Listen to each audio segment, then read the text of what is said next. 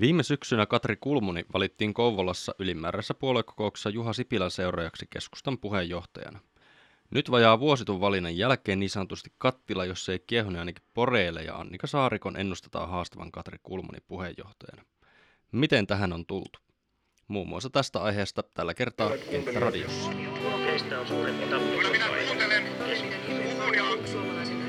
Ilmeisesti siellä on eräitä, jotka tuntevat esimerkiksi liikaa. Keskustapuolue lämpimä helmaan. Kenttä Tervetuloa kuuntelemaan Kenttäradio ensimmäistä jaksoa ja paikallahan meillä täällä linjojen päässä on Jaakko Mäkipetä ja Terve. Klaara Tapper Morjes. ja Jirka Hakala. Terve, terve. Ja minun nimeni on Arttu Karila. Tervetuloa kuulolle minunkin puolesta. Miten on tähän tilanteeseen tultu, että keskustassa ollaan taas virittelemässä puheenjohtajakisaa, vaikka edellisestä kierroksesta on vain vajaa vuosi aikaa? Onko tämä mahdollista vain keskustassa? Niin onhan se sillä lailla, että jos kannatus on kehno, niin sitten tämmöiset keskustelut herää. Että sitten jos kannatus olisi tähtitieteellisissä lukemissa, niin sitten varmaan tämmöistä asioista ei puhuta, puhuttaisi. Että kyllähän ennenkin ne henkilöspekulaatiot on tämmöisessä tilanteessa yleensä lähtenyt, lähtenyt liikkeelle. Ja sitten jos puhutaan, että miten tähän on tultu, niin varmaan sitä tarinaa voi alkaa rakentaa joku jo 90-luvulta ja joku, joku sitten jostain vanhaisen ykköshallituksesta, mutta ehkä varmaan luontevi on se viime vaalikauden, viime vaalikauden alku ja siitä, tai viime vaalikausi ja siitä seuranneet eduskuntavaalit 2019, jossa tuli tosi surkea tulos ja sitten yllättäen hallitukseen meno hallitusohjelmalla, jonka kerrotaan oleva tosi hyvä, niin kuin tietenkin onkin, näin hallituksen työntekijänä voi todeta. Ja, ja sitten, tuota, sitten tuota keskustan puheenjohtajan vaihdos syksyllä, viime syksynä, jossa Katri Kulmuni tuli valituksi keskustan puheenjohtajaksi ja sitten tämä sen jälkeinen kannatuskehitys, että eduskuntavaaleissa tuli kaikki oikein huonoin tulos, tulos silloin puolitoista vuotta sitten ja nyt se ei ole kyllä vielä, vielä nousuun lähtenyt, lähtenyt, niin sitten hermostuneisuutta on monenlaista. Tuossa itse asiassa viime viikolla, niin tällä viikolla, niin on tuolla Lapin hangilla sain tämmöisen ajatuksen mieleen, kun katselin kanssa ajatuksessa taaksepäin, niin, että, niin kuin mistä sen johtuu, että on, on tullut tähän nykyiseen tilanteeseen, niin oikeastaan silloin Sipilä kauden silloin 2014 ja sitten taas sitten vanhan Matin puheenjohtajakauden huippuaikoina, niin keskustaan oli semmoinen vakauttava voima politiikassa. Mutta sitten viime hallituskaudella niin loppujen lopuksi niin kyllähän me myös menetettiin se, se, että aika useasti uhkailtiin hallituksen kaatumisella ja lopulta kaadettiin itse oma hallitus ja nyt tälläkin vaalikaudella ollaan uhkailtu useampaa kertaa hallituksella kaatumisella, hallituksen kaatamisella ja mä luulen, että aika moni tavallinen kansalainen kuitenkin ne ei ymmärrä siitä semmoista, semmoista politiikkaa, että loppupeleissä niin sekin vaikuttaa siihen, että minkä takia se kannatus on ollut jo vuositolkulla laskussa. No, toki nyt hienosti vakautunut 10-12 prosentin pintaan. Vakautunut 10 prosenttia, toi niin, niin horror. Kamalasti sanottu. Miettinyt, että tietenkin jokainen poliittinen liike tarvii jonkinlaista poliittista polttoainetta, jos tämmöinen karkea kielikuva sallitaan tähän. Ja varmaan keskustalla tietenkin yksi oli tähän edelliseen nousuun, jos siihen nyt vielä palataan lyhyesti, niin yksi oli tämä heikko, heikko hallitus, jota ensin taisi johtaa, oliko siinä Jyrki Katainen ja sitten tuli Alexander Stubb ja sitten tota, toinen, toinen oli tietenkin tämä Juha Sipilän huikea henkilökohtainen suosio. Sehän ei ollut niin kuin ensisijaisesti puolueen kautta, vaan nimenomaan siitä, että Juha Sipilä, tämmöinen yrittäjä, itse oman menestyksen rakentanut henkilö. Ja sitten ehkä se kolmas oli tämä iskevä missio Suomi-kuntoon, joka on, oli, niin kuin, se oli yksinkertainen, se, se ymmärsi lyhyelläkin selityksellä ja se, se tarjosi tämmöisiä ratkaisuja eteenpäin menoa sitten siihen, vastineeksi siihen, että sen aikainen hallitus ne ei kykenyt oikein tekemään mitään päätöksiä. Mutta sitten kun nämä kolme asiaa poistuivat, niin siitä, siitä loppui myös sitten tämä keskustan löpö ja, ja kannatus ei olekaan sitten tota, menneisiin huippulukemiin noussut. Niin, et, niin, varmaan tilannetta ei ole ihan hirveästi auttanut sitten nämä Sipilän hallituksen äh, loppuaikojen erinäiset edesottamukset. Edelleenkin kylillä puhutaan taksilaista en, enemmän kuin ehkä mitä heittomerkeissä soisi siitä ja sitten myös tästä, mikä tämä nyt oli? Aktiivimalli. Aktiivimallista. Mahtava aktiivimalli. Joo, et siis, Mahtava aktiivimalli, kyllä. Tämä taksilaki ja sitten tämä aktiivimalli, niin nehän jotenkin ainakin omassa somekuplassa on noussut väittäisin, että kokoaan suuremmiksi möröiksi, ja ne on sellaisia varjoja, että ne edelleenkin häilyy vahvasti, varsinkin keskustan yllä. Ne ehkä symboloi semmoista tulkintaa, että, että viime vaalikaudella keskusta irtaantui ihmisten arjesta. Ei tuntenut sitä tavallisen ihmisen arkea, oli sitten kyse, kyse ö, taksiyrittäjästä tai, tai sitten työttömästä.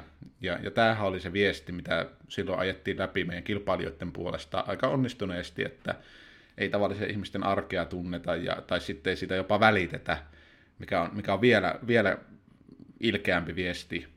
Mutta, mutta kyllä siihen sitten löytyi tämmöisiä ainespuita niistä hallituksen päätöksistä. Hallitus teki myös tosi paljon päätöksiä viime kaudella ja kyllä sieltä hyviä oli ja sitten siellä oli myös semmoisia, jotka ei mennyt ihan, ihan maaliin ja sitten siinä oli, oli kyllä polttapuuta sitten oppositiopolitiikkaa pyörittää jos, jos jokin, niin tämä hallitusyhteistyöhän tavallaan on mun mielestä osoittanut sen, että kun keskustalla on tällä hetkellä heikko identiteetti, se, se ei, niin kuin, jos Prisman kassalla kysyt ihmiseltä, että mitä mieltä hän on keskustassa, sieltä voi tulla jotain, jotain tota, negatiivista kenties, mutta sitten myös jotain niin kuin neutraalia. Että se on vähän semmoinen niin sanottu tuntematon keskusta. Ja jos tämmöinen on tuntematon puolue, niin sehän ei ole myöskään sitten määrittävä tekijä, kun mietitään vaikka sitten, että mitä mieltä ollaan oppositiosta tai hallituksesta. Että tämä nykyinen niin sanottu punamulta hallitus, niin eihän tämä nyt julkikuvaltaan ole niin vahvasti punamulta hallitus, vaan sitä määrittää sitten enemmän vasemmistoliitto ja vihreät ja puhutaan punaviherhallituksesta. Toisaalta jos keskustalla olisi jotenkin erityisen vahva poliittinen identiteetti tällä hetkellä Suomessa, niin mä väitän, niin se voisi parhaimmillaan jopa tietenkin sitten hallituksen julkikuva luoda sellaiseksi, että se keskusta ainakin julkikuvan tasolla niin olisi jopa kokoonsa suurempi vaikuttaja, jos, jos saatte kiinni mitä haen. Että tavallaan mun se ongelma on se, että muut pääsee määrittämään sitä keskustaa, koska me ei itse ole tehty sitä itsellemme kirkkaaksi. Ja sitten tämmöinen niin tyhjiö täytetään, että sieltä sitten heitetään joko oikealta jotain läppää keskustan suuntaan tai sitten vasemmalta. Ja me ollaan vähän itse niin jätetty meidän oma pelikenttä tällä hetkellä auki.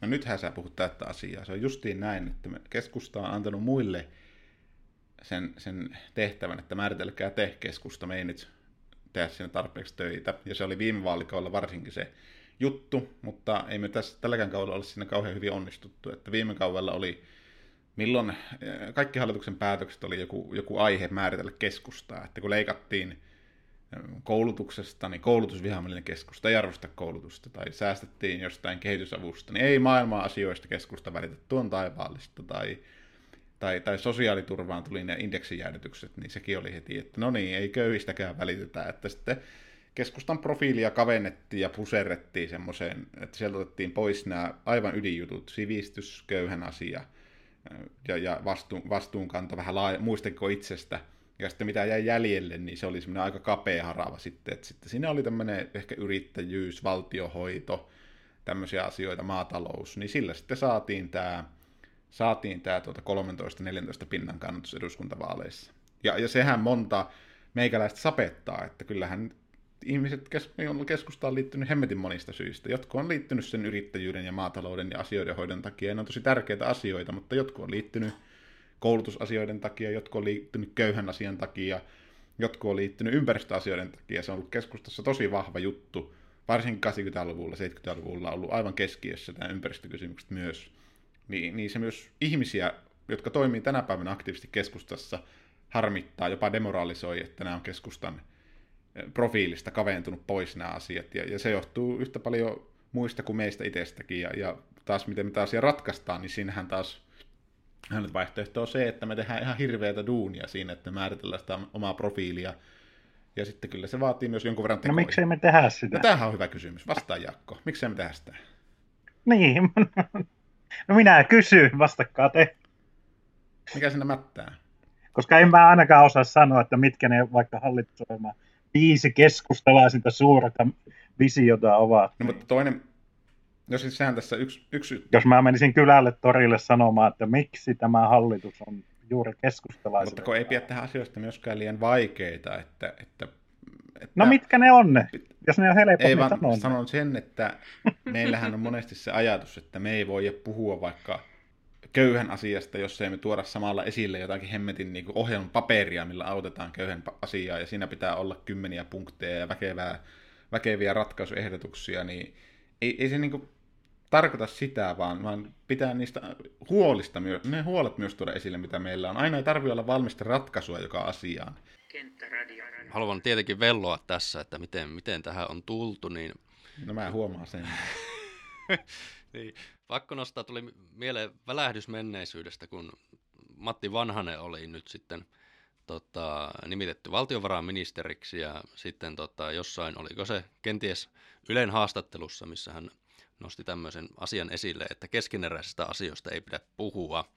Ja mun mielestä tässä nyt on ehkä nyt vähän Matti Vanhasta arvostan erittäin, erittäin paljon poliitikkona ja entisenä keskustan puheenjohtaja ja näin, näin, mutta ehkä tämä nyt on ehkä semmoinen pieni, pieni tota, kauneusvirhe, virhe, mihin kiinnitä huomiota, että ehkä semmoinenkin, meillä on vähän semmoista keskusteluvelkaa nyt sitten jäänyt tässä osaltaan Juha Sipilä aikana, mutta sitten varmaan vähän kauempaakin jopa sinne, sinne asti mennään, kun Matti Vanhan oli keskustan puheenjohtajana, että ei ole tarjottu semmoista väylää käydä keskustelua siitä, että mikä se keskustan yhteinen juttu on.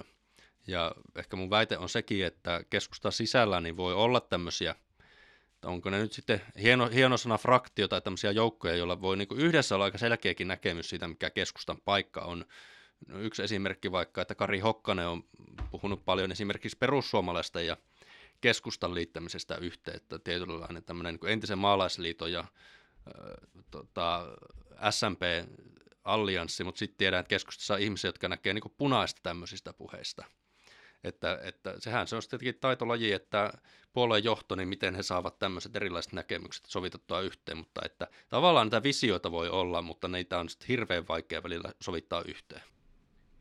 Eikö tuo ollut aina? Ihan Jakko, Jakko historioitsija, ihan, ihan tuota, perehtynyt historian paremmin kukaan meistä, mutta eikö se ollut niin kauan kuin tämä puolue on ollut olemassa, niin aina ollut erilaisia ajatusvirtauksia ja onko nyt sitten fraktioita vai, vai mitä, mutta on ollut muutamia eri, eri virtauksia, siitä lähtökohtia, minkä, mitä porukka haluaa ajaa ja edistää, ja sitten ne, niitä on aina jouduttu sovittelemaan yhteen, ja hirveät riitojakin ollut joskus. Se on ollut osa keskustaa ja tulee varmaan aina olemaan. Vai mitä sanoo professori Mäkipetäjä? No, Humkant Mäkipetäjä sanoi semmoista, että se on tietenkin ihan totta, että niitä on aina ollut, ja varmasti toivon mukaan tulee aina olemaankin, että kyllähän se elävän kansanliikkeen merkki on, että on erilaisia näkemyksiä ja erilaisia painotuksia moneen asiaan, mutta varmaan se ehkä mikä niin nyt sekä silloin 2011 vaalitappio aikana ennen ja jälkeen näkyy ja myös nyt on, nyt on ollut aistittavissa se, että niin niistä puolueen sisäistä fraktioista ja leireistä, niin niistä tulee niin niiden leirien niin pääpukareille monesti niin suurempia vihollisia kuin sitten taas keskustaa ulkopuolisista toimijoista, joka nyt on sitten ehkä hituusen väärä linja, että kyllä se nyt ehkä citiliberaali on kuitenkin keskustalaisena lähempänä maalaiskonservatiivia kuin sitten joku kokoomuslainen. Ei ehkä. Pitäisi ehkä jonkunlainen yhteistyökyky muistaa myös puolueen sisällä aina. Toki tämä nyt ehkä näkyy enemmän kannattaja niin kenttätoimijoissa, tämä kun minusta on ihan valtakunnan politiikka. Mutta, mutta voisiko sanoa näin, että keskustan menestyksen yksi, yksi avain on aina se, että kyetään yhdistää ja innostaa joukot yhteisen asialistan taakse ja myös totta kai niin johtajien taakse. Että sitten kun saadaan porukka yhteistyöhön, yhdistetään nämä erilaisten keskustalaisten toiveet ja lähtökohdat ja sitten, sitten puhuttelevaksi ohjelmaksi ja, ja puhuttelevaksi tavoitteeksi ja sitten niitä lähdetään yhdessä edistämään, niin sitten keskusta pärjää ja sitten taas jos kaikki vähän sählää omiaan, niin sitten ei homma toimi. Että niin kuin yhteinen pelikirja pitää olla kunnossa, niin sitten puolue voi pärjätä. Niin ja siis kyllä niin voi ihan olla semmoista avointakin kilpailua, että vaikka nyt, no ottaa vaikka nyt eurovaalit 2015, niin siinähän oli keskustan sisällä mielenkiintoinen tilanne, oli, Olli Rehn ja Paavo Väyränen kilpaili, että kumpi saa enemmän ääniä ja Olli voitti niukasti. Olikohan Aivan. 91 pressava, tai, Ohjelma. eikö milloin pressavaalit, 94, niin oliko meillä tuota kolme ehdokasta silloin keskustalla, vai miten se oli? Että... Niin, no kolme keskustalaista ehdokasta oli. Jos niiden äänet olisi laittanut yhteen, niin olisi hienosti mennyt toiselle kierrokselle. Kyllä, kyllä. Mutta siis se, siis se on mun mielestä ihan hienoa tässä puolueessa. En mä oikein siitäkään tykkää, että on semmoista yhden totuuden liikettä, jossa sitten vaan, vaan on, saa, sallitaan yksi näkemys asioista ja sitten muut on jotakin vääräoppisia tai meidän muuhun puolueeseen tai jotain tämmöistä. Että sehän on tämän puolueen suola, että pääsee jalostamaan niitä omia näkemyksiä siinä keskustaporukassa. Ja erilaiset näkemykset, jotka kohtaa, niin se antaa pohjan tehdä semmoista vastuullista, suomalaisten toiveet ja tarpeet laajasti huomioivaa politiikkaa. Että siis sehän on, ja, ja siinähän ne jalostuu ne linjat, kun ne haastaa myös sisäisesti, että sitten jos on vaan semmoinen äh, jeesmiesten ja jeesnaisten porukka, jossa vaan on yksi, yksi totuus, niin ei siinä mikään järki liiku kyllä siinä porukassa. Ei liiku järki, ei. Ja lisäksi juuri tällainen yhden totuuden puolue, niin se on joko kuollut puolue, tai sitten se on noin 4-5 prosentin puolue. Ja mä ainakin toivon, että keskusta ei, ei halua siihen kastiin, että meillä on yksi ainoa tie ja yksi ainoa totuus, ja sitä mennään eteenpäin ja ei keskustella asioista. Sitä ollaan sanottu monesti, että, että keskusta on parhaimmillaan silloin, kun se tappelee sisäisesti ja kun keskustalaiset tappelee keskenään. Ja siis mikäli, no, mikäli se olisi totta, niin tällä hetkellä kyllä luulisin, että keskustalla menisi Mutta ketkä tappelee keskenään, koska jos sä luet, luet niin lehtiä, katsot mediaa, niin eihän siellä keskustalaiset sitä matsia käy. Ei siellä, siellä keskustalaiset niin tule esille eri linjojen edustajat ja kerro, että mitä, tai eikä, eikä missään mene tuonne johonkin puoluevaltuuston kokouksiin tai vastaaviin, niin ei sielläkään nyt kuitenkaan ole semmoista kovin, kovin jäsenneltyä. Totta kai siellä erilaisia näkemyksiä tuodaan esille, mutta kyllä tässä nyt tällä hetkellä niin kuin pikkusen, mm, ei, ei taas semmoista niin rakentavaa riitelyä nyt tällä hetkellä niin ehkä niinkään, vaan tämä on ehkä semmoista jonkinlaista kakofoniaa nyt, että kaikki vähän hakee, että mitä tässä nyt pitäisi tehdä. Se heinäkuun puolessa välissä puolueen puheenjohtaja Katri Kulmuni on kiertänyt kenttää ja tavannut kesäkansaa. Ja hetki sitten tämä kiertue pysähtyi Loimaalla, jossa oli paikalla Katri Kulmunin lisäksi Annika Saarikko. Ja en tiedä, koska edellisen kerran keskustan Loimaan järjestämässä tilaisuudessa olisi kolmen eri valtakunnallisen median toimittajia saapunut paikalle, mutta jostain kumman syystä tällä kertaa näin oli käynyt. Ja viimeksi itse asiassa tänään taisi olla Iltasanomissa julkaistu Annika Saarikon yhteishaastattelu Helsingin apulaispormestarin kanssa ja tietenkin tätä tilannetta seurataan herkeämättä. Keskustan puheenjohtajavalinta on tietenkin varmaan se kiinnostavin asia, mutta mitä muita odotuksia teillä on nyt tulevaa puoluekokousta kohtaan?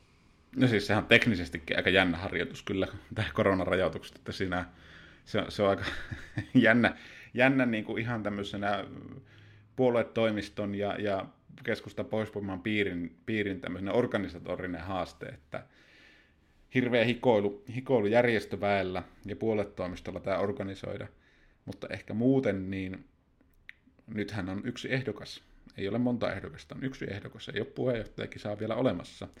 Jos semmoinen tulee, niin sitten tietenkin toivotaan, että tulisi siisti kisa eikä riitelyä. Sitten ne tahot, jotka ovat mahdollisesti pyrkimässä eri paikoille, voivat vaikuttaa siihen, miten toimitaan. Ja pitää myös muistaa, että on varapuheenjohtajakisa tulossa. No puolet sihteerikisasta ei ole, ei ole havaintoa, mutta varapuheenjohtajakisa nyt varmasti ainakin tulee, niin kyllähän se nyt tarkoittaa sitä, että siinä varapuheenjohtajien kannattaisi nyt rohkeasti sitten tuoda niitä omia näkökulmia esille, eikä kaikkeen pyrkiä semmoisiksi yleismukaviksi ehdokkaiksi. Se olisi ainakin mun toive tämmöisenä penkkiurheilijana. Tuosta varapuhe, varapuheenjohtajakisasta, niin ainakin oma, tällä hetkellä kun tätä nauhoitetaan, niin julki, julkiehdokkaina ovat Petri Honkonen Keski-Suomesta ja sitten Pasi Kivisaari Etelä-Pohjan maalta. Mutta uskallan heittää tämmöisen spekulaation, että esimerkiksi Hilkka Kemppi tuolta Hämeen, Hämeen tota, tyköä, niin voisin kuvitella, että hänenkin nimensä saatetaan nähdä vielä syksyllä sitten yhtenä, yhtenä varanpuheenjohtajan ehdokkaana. Samalta alueelta on, niin samalta alueelta on kyllä myös Juha Rehula, joka ei vissi ole vielä ilmoittanut, että mitä tekee. Niin, ja Mikko Kärnä. Niin, Mikko Kär, Niin, hän on ilmoittanut myös. joka on istuvan puheenjohtajan vaalipiiristä ja keskustapiiristä myös.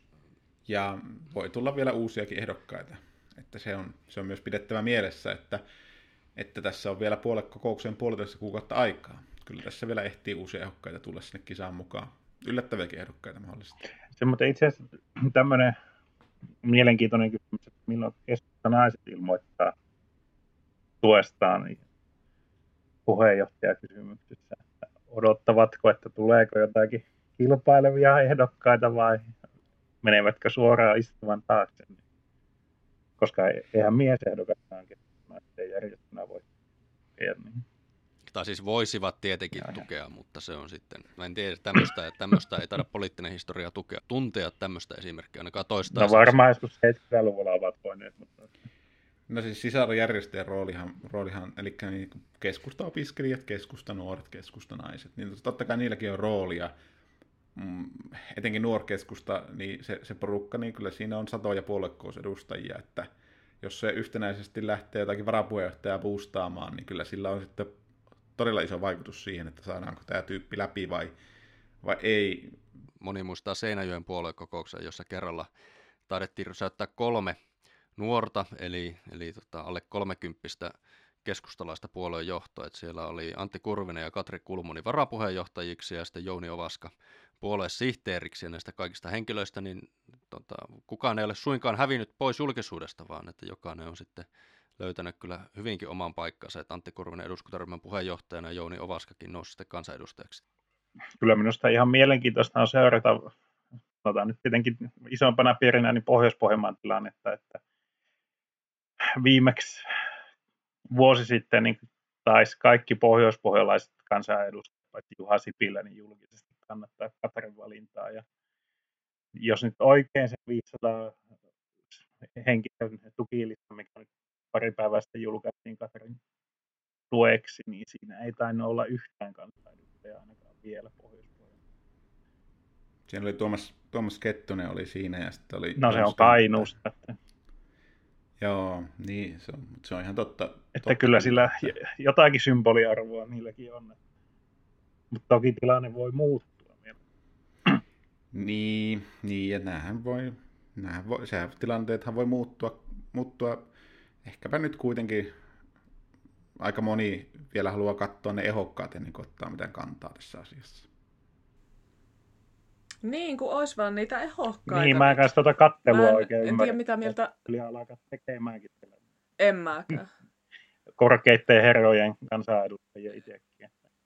Joo, en tiedä mitä mieltä te olette, mutta kyllä mun mielestä nimenomaan tämä kattelu saa, saisi jo riittää. En tiedä, mun mielestä keskustalla ei tällä hetkellä ole kerta kaikkiaan vaan varaa tai muuta mahdollista kuin semmoinen laaja, reilu, näkyvä, linjakas äh, puheenjohtajakisa. En mä näe tässä vaiheessa oikeastaan mitään muuta vaihtoehtoa. Se on huono vaihtoehto minun mielestä, jos tästä tulee kahden kauppa, koska silloin se taas jakaa kenttää mahdollisesti rumiinkin seurauksin sitten kahtia ja sitten ollaan entistä toraisempia. Tai sitten, että jos se menee tällä lailla niin kuin vähän puolihimmeillä valoilla, niin sitten sekin näyttää laiskalta, että eikö tämän kansanliikkeen johtoon todellakaan ole tunkua ei nyt siis li- liikettä vaan. Minä ainakin haluan kunnon kisaan. Se täytyy sanoa, että tietenkin tämä, varsinkin jos on semmoinen seuraa vähän etämmältä, mitä itse missäkin puolueessa on, on näitä kisoja, niin nehän on tietenkin, niin on viide arvoa, mutta onhan siellä se aika raadollinenkin puolue, että menee itse esimerkiksi en juuri tykkää näistä henkilövaaleista, koska se on vähän semmoista niin kuin kyräilyä, että jahas, kenes tukia tuo nyt tuolla oikein oikein on. Ja, ja sitten nimenomaan ne tykit on osoitettu sinne niin kuin puolueen sisälle, kun ne yleensä pitäisi kuitenkin haastaa niitä toisia puolueita. Että se on niin kuin se todellinen paikka, missä asioihin vaikutetaan. Niin, niin, niin. Ai että, odotan jo sitä aikaa. Että tietenkin puoluekokousta, siinä on, se on hieno tapahtuma, mutta odotan nyt myös vähän sellaista aikaa sitten puoluekokouksen jälkeen, että sitten taas asiat jollain tavalla palaisi normaaliin järjestykseen. Kyllä, ilman muuta, mutta mun mielestä se keskustelu ja se taisto, se täytyy käydä koska ei se ilma puhdistu muuten kuin, että, että sitten no, tulee ryskettä tai ei. Mutta että kyllä tämä homma täytyy minusta vaan käydä ja nähdä ja tehdä. Ja mielellään tietysti niin, että siitä myös tulee esimerkiksi julkisuutta. ja mielellään tietysti mukavaa julkisuutta meidän puolueelle. Tuosta on ihan samaa mieltä ja sehän nyt osataan jo sanoa nyt, että Annika Saarikko on ilmoittanut, että hän, hän palaa tähän puheenjohtajakysymykseen, eli ilmoittaa omasta ehdokkuudestaan sitten elokuun alussa, kun hän palaa ministeriksi, ja sehän kertoo sen, että meillä on noin kuukauden tämä, niin kuin sitten, jos sitä voi sanoa loppusuoraksi tässä puheenjohtajakisassa, ja se on aika lyhyt aika kuitenkin sitten, jos mm. ajattelee, että, ja aiemminkin on tässä puhuttu, että semmoisia vähän niin puhumattomia asioita aika paljon, niin, niin, niin niin sitten kuukausi on lyhyt aika. Kuukausi on lyhyt aika, mutta, mutta toisaalta kyllähän tämä viime vuoden puheenjohtajakisakin sen osoitti, että ei se nyt välttämättä autuaksi tee, että meillä on muutaman kuukauden puheenjohtajakisa, että kyllähän se aika lailla samoilla urilla sitten jyskytti viikosta toiseen tämä, tämä tuota viime vuoden puheenjohtajakisa, että, että siinä mielessä niin se tunnelma alkoi tiivistyä vasta sitten, sitten tuota, muutama viikko ennen puoluekokousta. Kenttäradio. Tässä puhuttiin tästä 500 niin nimen listasta, mikä siis julkaistiin hetki sitten, jossa on Katri, Katri Kulmunin kannattajat. Nimiä taitaa olla paikkakunta siellä perässä ja näin, niin tota, hevosmiesten tietotoimisto kertoo, että kyllä ilmeisesti Varsinais-Suomessakin on sitten jotain aktiivitoimijoita liikkeellä, että jonkinlaista listaa sielläkin kerätään. Ihmettelen, jos ei Varsinais-Suomesta puheenjohtajaehdokasta tänä syksynä tulee. Ja mietin tuossa, että ei se oikeastaan niin kuin, ei se Annika Saarikollakaan ei tällä hetkellä ole silleen helppo asema, että hän on kuitenkin jo kerran kieltäytynyt siitä ja pätevällä syytä, että hän oli viimeisimmillään raskaana silloin, silloin tota, Kouvolan, Kouvolan to, puoluekokouksen alla, ja nyt sitten toisen kerran tulee ja asetetaan hänelle, hänelle ja Katri Kulmunille, mutta Annika Saarikolle ehkä jopa vielä suurempia paineita tässä asiassa, niin, niin tota, Onko, pystyykö tämmöisessä tilanteessa, niin onko kerta kaikkiaan varaa sanoa ei? No ainahan varaa sanoa ei. Aina on varaa sanoa ei, aina on varaa sanoa kyllä, mutta, mutta voisiko ajatella, ajatella niin päin, että nyt pitäisi jokaisen miettiä, mitä itse haluaa, mikä on puolueen etu ja miten tämä oma, oma, omat tavoitteet ja oma tilanne siihen soveltuu. Pyrkii sitten mihin tahansa tehtäviin, että että, ja, ja, se on ihan hyvä, että ottaa itse kukin tässä niin omaa aikaansa, mutta se on, se on myös totta että, totta, että ei sekään ole kauhean hyvä, jos joku ihminen lähtee siihen niin pakotettuna, vastentahtoisesti, että näkee, että ei oikeasti halua sitä hommaa, mutta nyt ollaan kisassa silti mukana, kun on niin kovasti toivottu velvollisuuden tunnosta, niin ei sekään ole kauhean hyvä juttu. Oli sitten missä tahansa kisassa mukana. Että pyrkii mihin tahansa tehtävään, niin kyllä se pitää oikeasti haluta. Se pitää haluta, sun pitää haluta se homma, sun pitää haluta kantaa se vastuu ja ottaa ne hyvät ja huonot puolet, mitä siinä on. Jerka ihan oikeasti siinä, että kyllä niin pitää pystyä sanomaan kyllä tai ei ihan oman mielensä mukaan, mutta tietenkin sekin on politiikan lainalaisuuksia, että sitä kyllä-vastausta ei välttämättä pysty enää sitten sanomaan, jos on riittävän monet sanonut ei. Se politiikka on kuitenkin vähän se, semmoinen tuolla huipulla varsinkin niin urheilulaji, että jos momentum menee ohi, niin sitä ei sitten välttämättä enää koskaan saa. Se on tietenkin vaikea sanoa, että milloin se menee ohi. Mutta minusta mielenkiintoisempi nyt olisi ehkä pohtia myös sitä, että niin, onko näiden, no Katri nyt on ehdolla ja jos se Annika lähtee ehdolle, niin onko heidän välillään mitään linjaeroja? Koska minä ainakin väittäisin, että ainakaan julkisuuteen ei ole kauheasti näkynyt mitään. Katari puhuu aluepolitiikasta, mutta siinäpä se nyt sitten on, ja mistä nyt sitten Annika puhuu, Annika on ehkä retorisesti taitavampi persona monella tavalla, mutta nyt sitten niin varsinaista linjaa löydä, miten he eroaisivat toisistaan. Niin sehän mielenkiintoista. No tietenkin nyt on nähty jo vajaa vuosi, että minkälainen Katri Kulmunen on puheenjohtajana, mutta tietenkin sitten on kokemusta, että minkälainen Annika Saarikko on kansanedustajana tai keskustan varapuheenjohtajana tai sitten viimemmäksi varmaan suurimman osan muistissa ministerinä, että kyllä Annika Saarikko on paljon puhunut perhepolitiikasta ja tietenkin hän oli perheministeri, niin sitäkin kautta tuli tehtävää, mutta näin, että tämmöisiä niin kuin selvästi painopisteitä ainakin tässä vaiheessa niin pystyy sanomaan molempien osalta.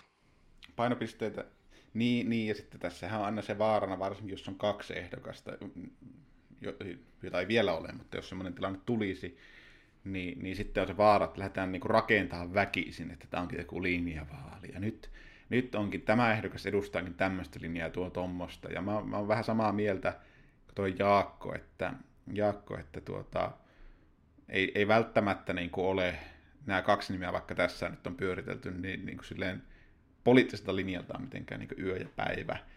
Ja, ja, mutta, mutta sitten toinen puoli asiassa on se, että kyllähän se johtaja on paljon muuta kuin linjaa, että se on sitten, johtaja on tapa koota joukkoja, johtaja on tapa puhutella omia, mutta myös sitten näitä puolueen ulkopuolisia ihmisiä, ja sitten johtaja on myös se, että miten hän tekee yhteistyötä sitten yli puoleen rajojen, ja, ja tämä on niin monia asioita, ja myös niitä painopisteitä, että sitten kun käydään vääntöä eri asioista, vaikka budjettia rakennetaan, niin silloin ei voi kaikki asiat olla prioriteetteja, vaan siellä pitää valita ne tietoasiat, jotka on. Ja, ja tämmöisiä juttuja, niin se on, se on aika monipuolinen, monipuolinen paletti, mistä se puheenjohtaja ehdokas tai puheenjohtaja aina rakentuu. Mutta ehkä sitä korostaisin, että ei pidä väkisillä rakentaa linjavaalia silloin, jos semmoista ei, niin semmoisia aidosti ei ole syvällisiä aineksia. Että, että toki me emme vielä tiedä, mitä nämä eri ehdokkaat on eri pesteihin, mutta ja joissakin asioissa voi olla voimakkaasti erilaisia linjoja tarjolla, varsinkin varapuheenjohtajavaalissa. Mutta sitten taktisista syistä aletaan pukemaan jotain vaalia linjavaaliksi silloin, kun se oikeasti ei sitä ole, niin se tuntuu jotenkin ikävältä. Mutta se ei tietenkään tarkoita minusta sitä, että vaikka ehdokkaiden välillä ei ole linjaeroja, niin heillä pitäisi kuitenkin olla joku ääneen sanottu linja, vaikka että pitäisi puheenjohtaja ehdokkaan, kuka se nyt onkaan, niin hänen pitäisi pystyä sanomaan, että mihin hän haluaa puoluetta, isänmaata ja ihmiskuntaa viedä. Ja, ja sekin, että vaikka tietenkin keskusta on kansanliike ja puolueen demokratian mukaisesti tehdään päätökset suurimmista tavoitteista, niin kyllä se puolueen puheenjohtaja on sitten de facto tärkein vallankäyttäjä, linjan määrittäjä, niin kuin Jirka sanoo se sitten viestin, viestinnällisesti tai sitten ihan, ihan kun vaikka hallituksessa, niin asetetaan niitä tavoitteita ja pusketaan keskustan tavoitteita läpi, niin kyllä tässä asiassa niin mun mielestä niinkään ei saa käydä, että, että tota, vähän niin kuin sammutetuin lyhtyin mentäisi. Sen takia itse olen tämmöinen ehkä vanhan koulukunnan ihminen, mutta että kyllä se poliittinen, että se ole mukana politiikassa puhuakseni politiikkaa, enkä, enkä niinkään semmoiset, semmoiset niin henkilö, henkilöprofiilit tai tällaiset, niin ne, ne, ei, ne ei paljon sytytä, mutta mutta aika näyttää. Ja viime kädessähän keskustan puoluekokous väki määrittelee ne kysymykset, mihin sitten puheenjohtajaehdokkaiden täytyy vastata. Joskus niitä sanotaan rumasti hajottaja-ehdokkaiksikin, mutta olisi aika raikasta niin kuin hetken tauon jälkeen nähdä semmoinen, semmoinen tota, ehdokas missä tahansa näistä vaaleista, joka tulisi asiat edellä ja että tota, tämmöinen idealisti kuin on, niin vaikka niin, että siinä maalimainoksessakaan ei näkyisi henkilön nimeä ollenkaan, vaan se asia siinä pelkästään ja sitten tulisi niin kuin sillä kärjellä, niin, niin mutta otettaisiin niin kuin kaikki ilo irti siitä, että on tota, keskustalaiset on korvat höröllä, kuuntelee kiinnostuneita, he, heitä kiinnostaa se, mikä on liikkeen tulevaisuus, ja sitten nähtäisiin niin kuin ehdokkaana jo mahdollisuus vaikuttaa siihen puolueen tulevaisuuteen, että sitähän tehdään sitä vaikuttamistyötä ja siinä ehdokas aikana, eikä suinkaan sitten – jos tulee valituksi, niin sitten siinä varsinaisessa tehtävässä. Eli henkilö, joka profiloituu asiapenttinä, niin sanotusti. Ja... Asiapentit kunniaa. No joo, siis kyllähän se puheenjohtaja kisahan aina on, aina on semmoinen niin valtava, valtava hyvä sauma käydä sitä keskustelua, niin siinä mielessä tämmöisiä keskusteluherättäjiä siellä kisaa sisällä, niin niitähän on, on hyvä tervehtiä kyllä ilolla. Ehdottomasti näin. Onko sulla joku ehdotus sitten Arttu mielessä? Oletko kenties käytettävissä? Mm. No en halua heti kieltäytyä tietenkään, Harkitset. jos minun vähän, vähän pitää aina, aina valmis harkitsemaan tietenkin. Niin, just tämä, tämä perinteinen kaava näissä, että eka joku järjestö pyytää, pyytää ehdolle ja sitten sä voit tiedottaa, että tuota, harkitset asiaa. Ja sitten vielä uudelleen tiedottaa, että vielä harkinta jatkuu ja sitten tulee se päätös. Saadaan neljä lehtijuttua Suomen maahan susta Artun puheenjohtajakisasta. Ja totta kai no niin, ei, ei mennä asioiden edelle kuitenkaan, että odot, odot, odotellaan ensin näitä lehtijuttuja. On, on. Kamppista pystyy vaan Kamppista. Keski-Suomesta kajahtaa. Niin, kyllä, kyllä. Profiili nousee kohisten, kun täällä nuori nouseva kyky Jos mahdollista. tilannetta. Pyyntöjä on tullut, pyyntöjä on tullut, kenttä käy Täs, kuumana. Tässäkin keskustelussa on useita. Useita pyyntöjä tullut ympäri Suomea. Joo. Aika näyttää, aika näyttää. Mm. Joo. Mutta tietenkin, lä- Ja tietenkin, tietenkin kun tiedotat, että et ole mukaan, niin muista laittaa, että en, ole, en pyri puheenjohtajaksi tässä. Jätät se optio auki tulevaisuutta varten. Mutta tämäkin on, on ihan hauska. Kyllä, kyllä se on ihan onnistuneestikin jotkut lähtenyt näihin kisoihin itseään nostattamaan. Ja kyllä niin kuin kokoomuksessa, kun Elina Lepomäki, joka toki oli tunnettu nimi jostain ennen, niin eihän hän sitä juuri vahinkoa ottanut, että hän lähti silloin PJ-kisaan. Päinvastoin ne profiili nousi ja, ja tuota, varmaan moni kokoomuslainen niin arvostaakin, arvostaakin sitä, että hän sitten lähti, lähti silloin siihen kisaan silloin. Mutta puolueet ovat kovin erilaisia, tilanteet ovat erilaisia, että ei voi, totta kai, ei voi, ei voi verrata. Näin se on. Ja jos, jos Paavo Väyrysestä jotain, niin häneltä opiksi ottaa, niin ei kannata koskaan maalata itse ainakaan nurkkaa, että aina pitää jättää jonkinlainen, jonkinlainen aukko, mistä sitten pääsee, pääsee pakenemaan, jos, jos on käymässä pian niin, että, että tota, tilanne käy tukalaksi. Niin Paavohan on kertonut, että hänen poliittisen uransa ainut virhe oli, kun hän vetäytyi vapaaehtoisesti keskustan puheenjohtajan paikalta. Niin, siinäkin, joo. Paavo, Paavo yllättävän kauan meni, että Paavo mainittiin muuten. Mutta sentään ensimmäisessä jaksossa. Niin, niin.